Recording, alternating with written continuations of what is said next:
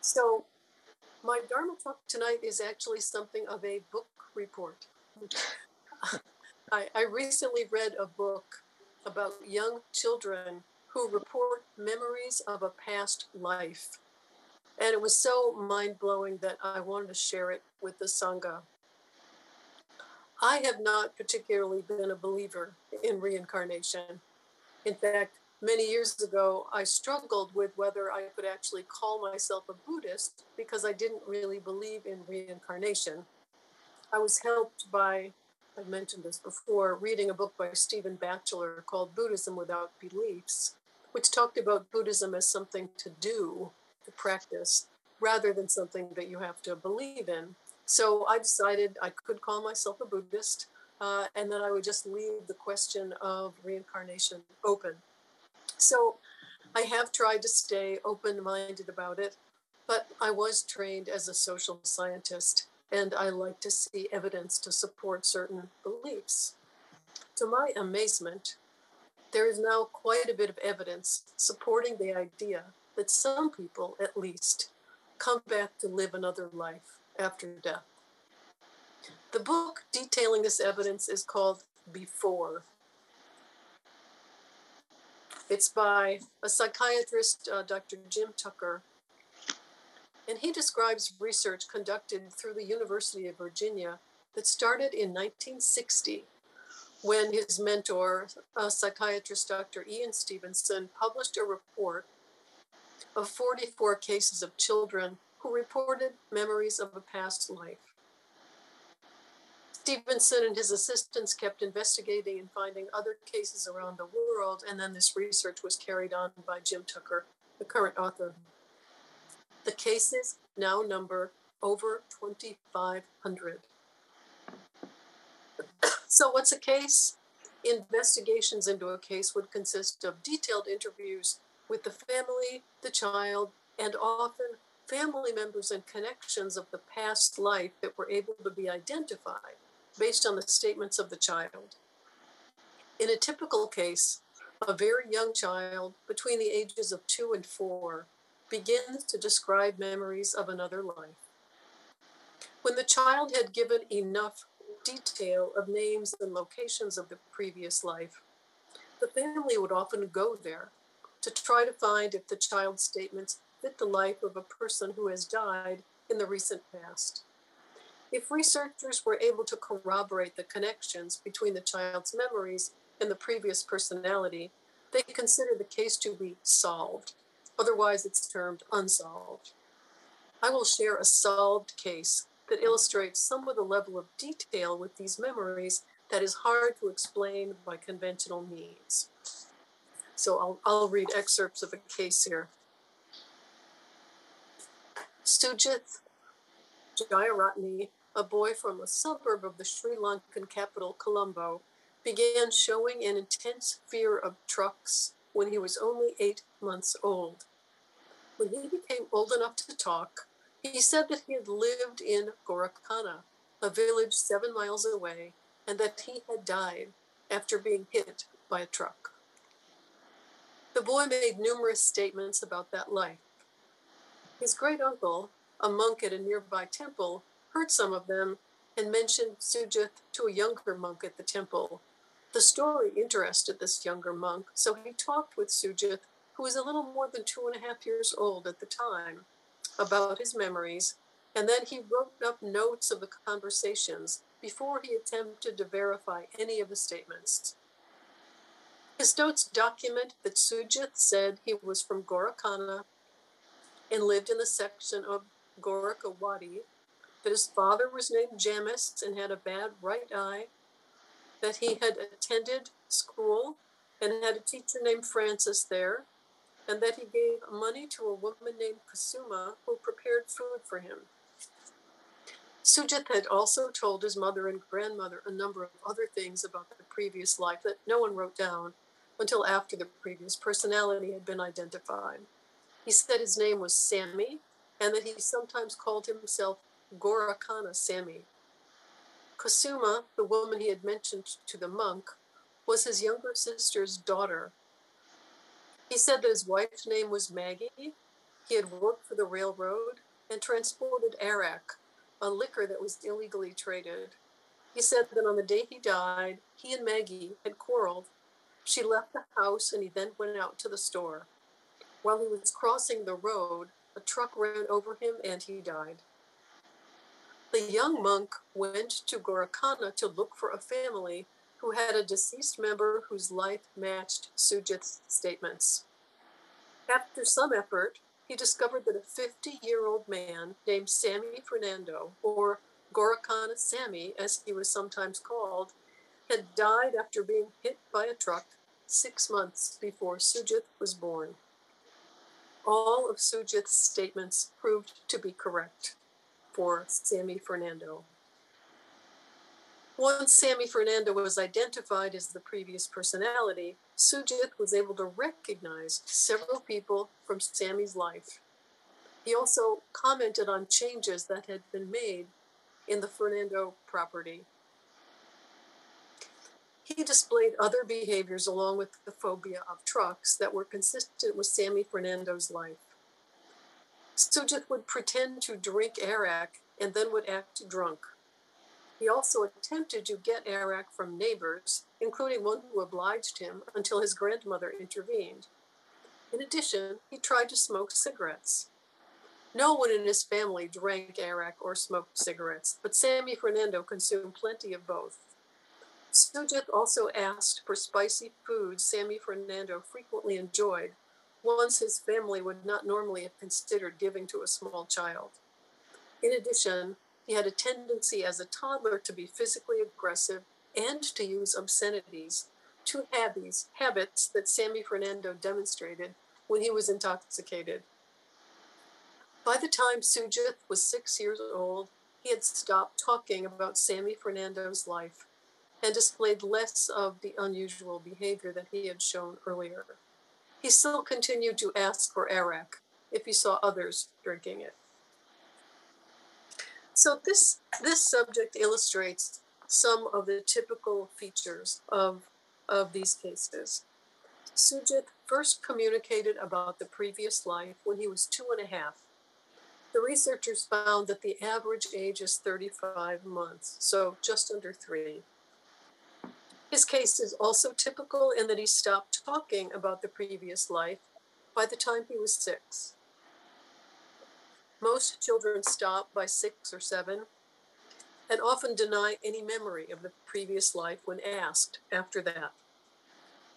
The author noted that the children seem to become more fully involved in the current life and let memories of the previous life go at around that time.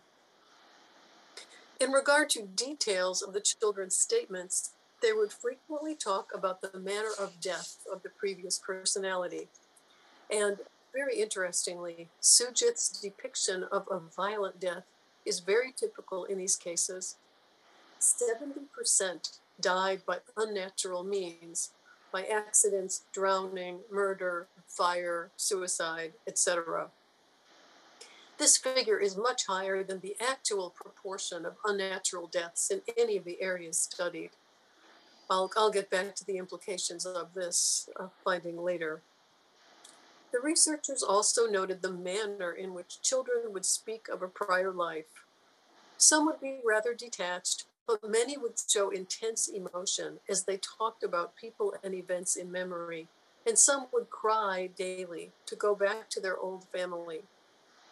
Some children would say, You are not my parents. My parents live somewhere else, and clamor to be taken to their real family, confusing past life and present life.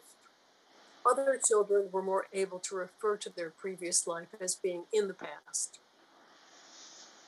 Many of the children show a phobia that relates to the manner of death of the prior personality. In fact, more than 35% show such phobias, and they seem particularly common in drowning cases. Tucker speculates that the more prolonged process of dying in such cases is experienced as more traumatic than a death that is very quick. These phobias can appear when the children are very young. A girl in India showed an intense fear of being immersed in water from the time she was an infant. Three people had to hold her down for her baths. Beginning at the age of six months, she also showed a great fear of buses. When she became old enough to talk, she reported memories of the life of a girl in the nearby village of Galtudawa, and in fact, her first words were Galtudawa mother. The girl in Galtudawa was 11 years old when she died, one and a half years before the current girl, Shamlini, was born. She had been walking along a narrow road when a bus came by. When she tried to step out of its way, she fell into a flooded field next to the road and drowned. Shamlini began getting over her fear of being bathed when she was three years old, and the fear had completely resolved by the time she was four. Her fear of buses lasted longer until she was at least five and a half. And that was about the time she stopped talking spontaneously about the previous life. Tucker reported that in general, as the children grew older, the phobias tended to diminish, along with the statements about the previous life. Sujit's case demonstrates another unusual behavior uh, that was sometimes found interest in addictive substances that the previous personality used. Sujit displayed a desire to indulge in alcohol and cigarettes, and a number of the other subjects did as well. Some of the children show unusual food habits and preferences, which the author noted could be problematic for some of the Indian children who report memories of lives in higher castes than their own current caste. One Indian boy reported memories of the life of a Brahmin, a higher caste than that of his family. He refused to eat his family's food, and a kind Brahmin neighbor agreed to prepare food for him in the Brahmin manner. This went on for more than a year and a half until the boy was finally willing to eat his family's food. In some cases, the subject may be the only person in the family to enjoy a food for which the previous personality had a particular fondness. Stevenson collected two dozen cases of Burmese children who reported being Japanese soldiers killed in Burma in World War II. The children's behavior has often been quite distinctive, including food preferences. A number of these children complain about the spicy Burmese food and prefer sweet foods or raw or partially cooked fish. The case of Ma Tin Aung Myo, born in 1953, is a good example.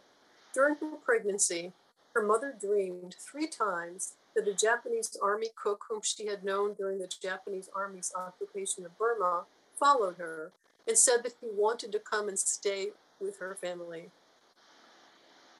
When the girl was four years old, she was walking with her father one day and became very upset as an airplane flew overhead. After that, she cried every time a plane flew over, a behavior she showed for a number of years. Around that time, she began saying that she longed for Japan, and she gradually told the story of being a Japanese soldier who was killed by machine gun fire from a low flying plane when he was stationed in her family's visit. These cases of Burmese children who claim to remember lives as Japanese soldiers are similar to the unsolved case of Carl Edon, a British boy who seemed to remember the life of a German pilot in World War II. Born in 1972, he began saying, I crashed a plane through a window when he was two years old. He gradually added details about having been on a bombing mission over England when he crashed. When he became able to draw, he drew swastikas and eagles, and later the panel of a cockpit. He also demonstrated the Nazi salute and the goose step march of German soldiers. He said that he wanted to live in Germany. Unlike the other members of his soup, he liked to eat sausages and thick soups. Tucker reported that the children's play is often quite notable. With at least a quarter of the subjects were showing themes in their play that seemed connected to the previous life. This often involves play mimicking the occupation of the previous personality, but other forms occur as well, one child, a girl, would cradle a piece of wood or a pillow in her arms and call it Minu, the name of the previous personality's daughter. Some children would act out the way the previous personality died. A boy in Myanmar who reported memories of a man who drowned on a ferry boat from time to time would act out a scene in which he pretended to escape from a sinking boat.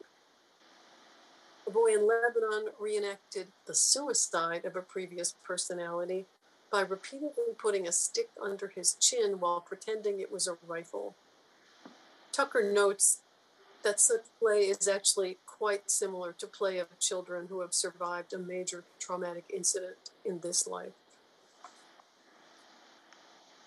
Amazingly, numerous cases appear to possess birthmarks or birth defects that appear to match with the wounds on the body of the previous personality. Dr. Stevenson wrote about 225 such cases, leading the author to suggest the trauma to the previous personality might have the potential to affect the physical body of the developing child as well as the psyche.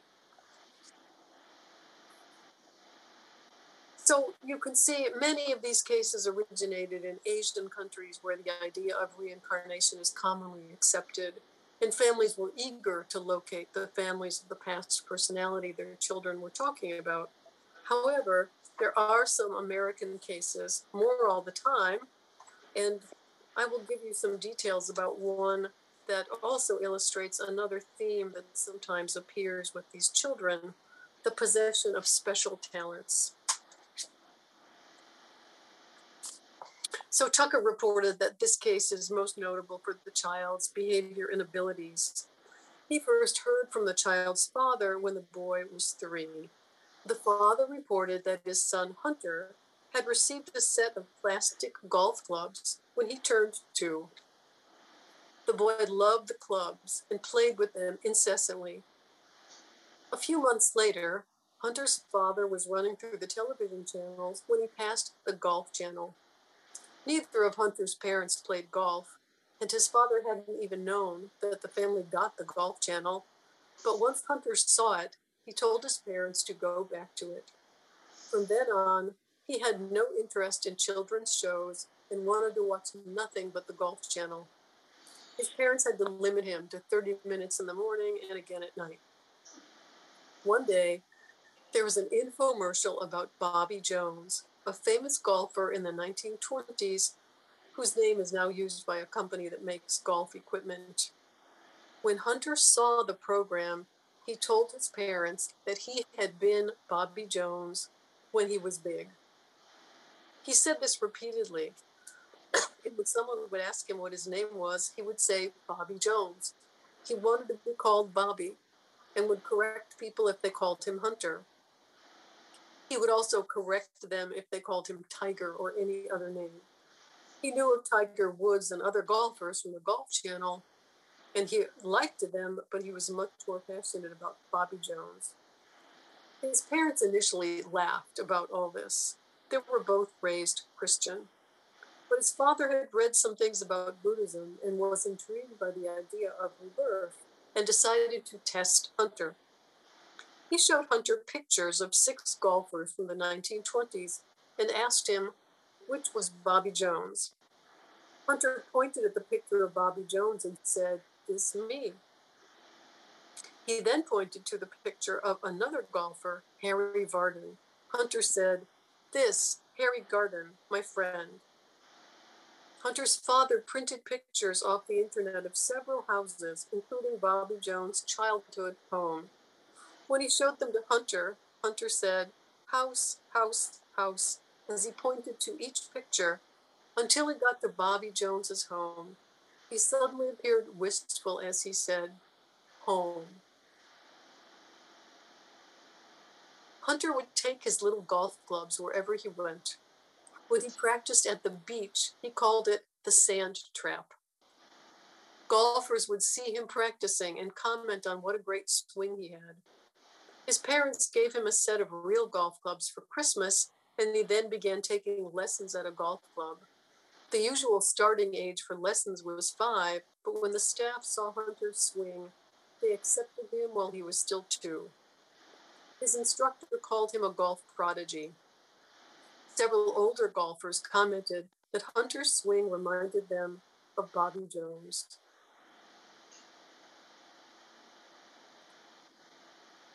I'll skip over some of this uh, material. Um, uh, by the time that the book went to print, uh, Tucker said that Hunter was now seven. Um, he wasn't talking so much about Bobby Jones anymore, but he continued to love to play golf. And at last count, he had won 41 out of 50 junior golf tournaments, including 21 in a row. Tucker notes that in 9% of their cases, the children are said to have unusual skills related to the previous life. This often involves the family's subjective opinion that their child was able to perform an activity better than children would normally be expected to. But in Hunter's case, winning 21 golf tournaments in a row is more than a subjective opinion. He clearly was displaying uh, highly unusual ability. So the author goes through a variety of normal explanations that have been advanced to explain these children's reports faulty memory on the part of informants, active fraud, fantasy on the part of the child, coincidence, people learning details of the supposed past life in various ways. But Tucker states that no normal explanations can account for all of their cases. Stevenson has written over time that eventually he became persuaded that reincarnation was the best explanation for the stronger cases he investigated. Tucker says that to be slightly more conservative, he believes that the best explanation for the strongest cases is that memories, emotions, and sometimes even physical injuries can carry over from one life to the next. He says that if this is what we mean by reincarnation, then his conclusion is the same as Stevenson's, but he prefers to use the more specific terminology because we know almost nothing about reincarnation. Tucker says that we need to question our materialist assumptions about the world he cites quantum physics and talks about consciousness as primary, with the physical world growing out of consciousness. Tucker states consciousness does not exist because the physical world does. The physical world exists because consciousness does. He goes into some quantum physics exper- experiments that are too complex for me to discuss here but basically, Tucker says that even though our everyday experience may tell us that life begins at birth and ends at death, a reasonable alternative is that our brains serve as vehicles for consciousness during our lifetimes, but that consciousness existed before our births and will continue after our death. So, what does this mean for us all? Does everybody reincarnate? I'm very interested in the answer to this question because while I find this research and its implications to be fascinating, I personally don't like the idea of reincarnation. I'd rather be extinguished as a personal consciousness or absorbed into something more universal than return for more rounds of human life. And I never could quite understand references to reincarnation in Buddhist writings because so much of our focus in Buddhism is doing away with the idea of a separate self and focusing on interdependent co arising. We talk about a human being as a collection of heaps or skandhas. So, what is there to reincarnate? I will. I'll, I'll bring in a few of our uh, Buddhist teachers with a few ideas about this in a moment. Tucker says his work can't really answer this question of whether everyone reincarnates in that The many people who never report memories of previous lives may never have had them or have just lost their memories of them. A few of the children, when asked about coming back in the next life, mentioned that not everyone comes back, and it happens only if you want to. Tucker reports that, as far as anyone can tell, past life memories are not common. Only one systematic survey has been done looking at their frequency. It involved people in one section of India, and the researchers found that one case occurred for every 450 inhabitants, although they acknowledge they may have missed some cases.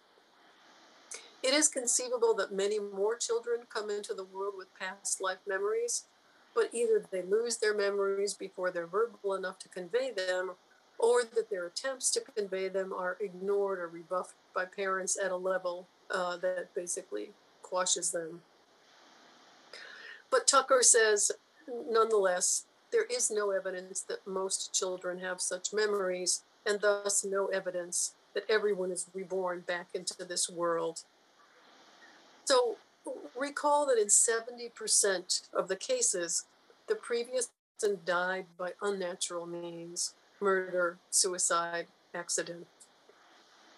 The previous individual also tended to die quite young, with median age at death only 28. Even with deaths from natural causes such as illness, the median age was only 35. so dying young and dying an unnatural death seemed to increase the likelihood of a return to this life. How to understand this? We've been reading Katagiri Roshi in our Wednesday group, and some of his recent chapters have been about karma. Katagiri describes karma as a kind of energy produced by actions. Katagiri talks about some karma that is individual as well as karma that is universal he describes individual karma as as being like individual character. Shohaku Okumura also uh, has done some writing about karma. He was uh, talking about the teaching of storehouse consciousness, the deepest layer of our consciousness, in which all our experiences are stored Shohaku says this is karmic consciousness, and it's how we are unique. Each of us has different seeds stored in our storehouse. Shohaku suggests that this concept can explain, excuse me, how our life has continuity without having permanent self.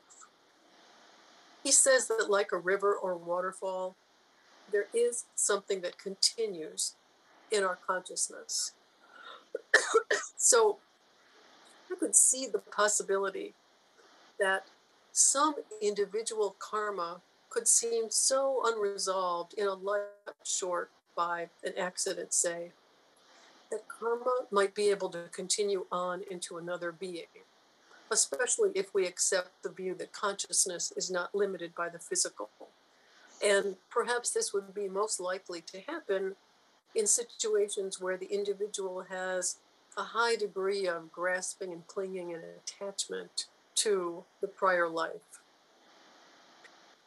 Possibly that next being, the following personality, could manifest the individual karma in the form of personality traits, preferences, and talents, as well as manifesting the trauma of the previous personality's death. Perhaps after several years of focus on the prior personality's life and memories, that individual karma is resolved enough that the person can attend to the present life and let go of clinging to the past. Katagiri Roshi stresses the immense complexity of time and space, past, present, and future, working together in interdependent co origination to explain how the phenomenal world arises. Perhaps this complexity can include more of a contribution from one life in the past to another life in the future than I had previously thought.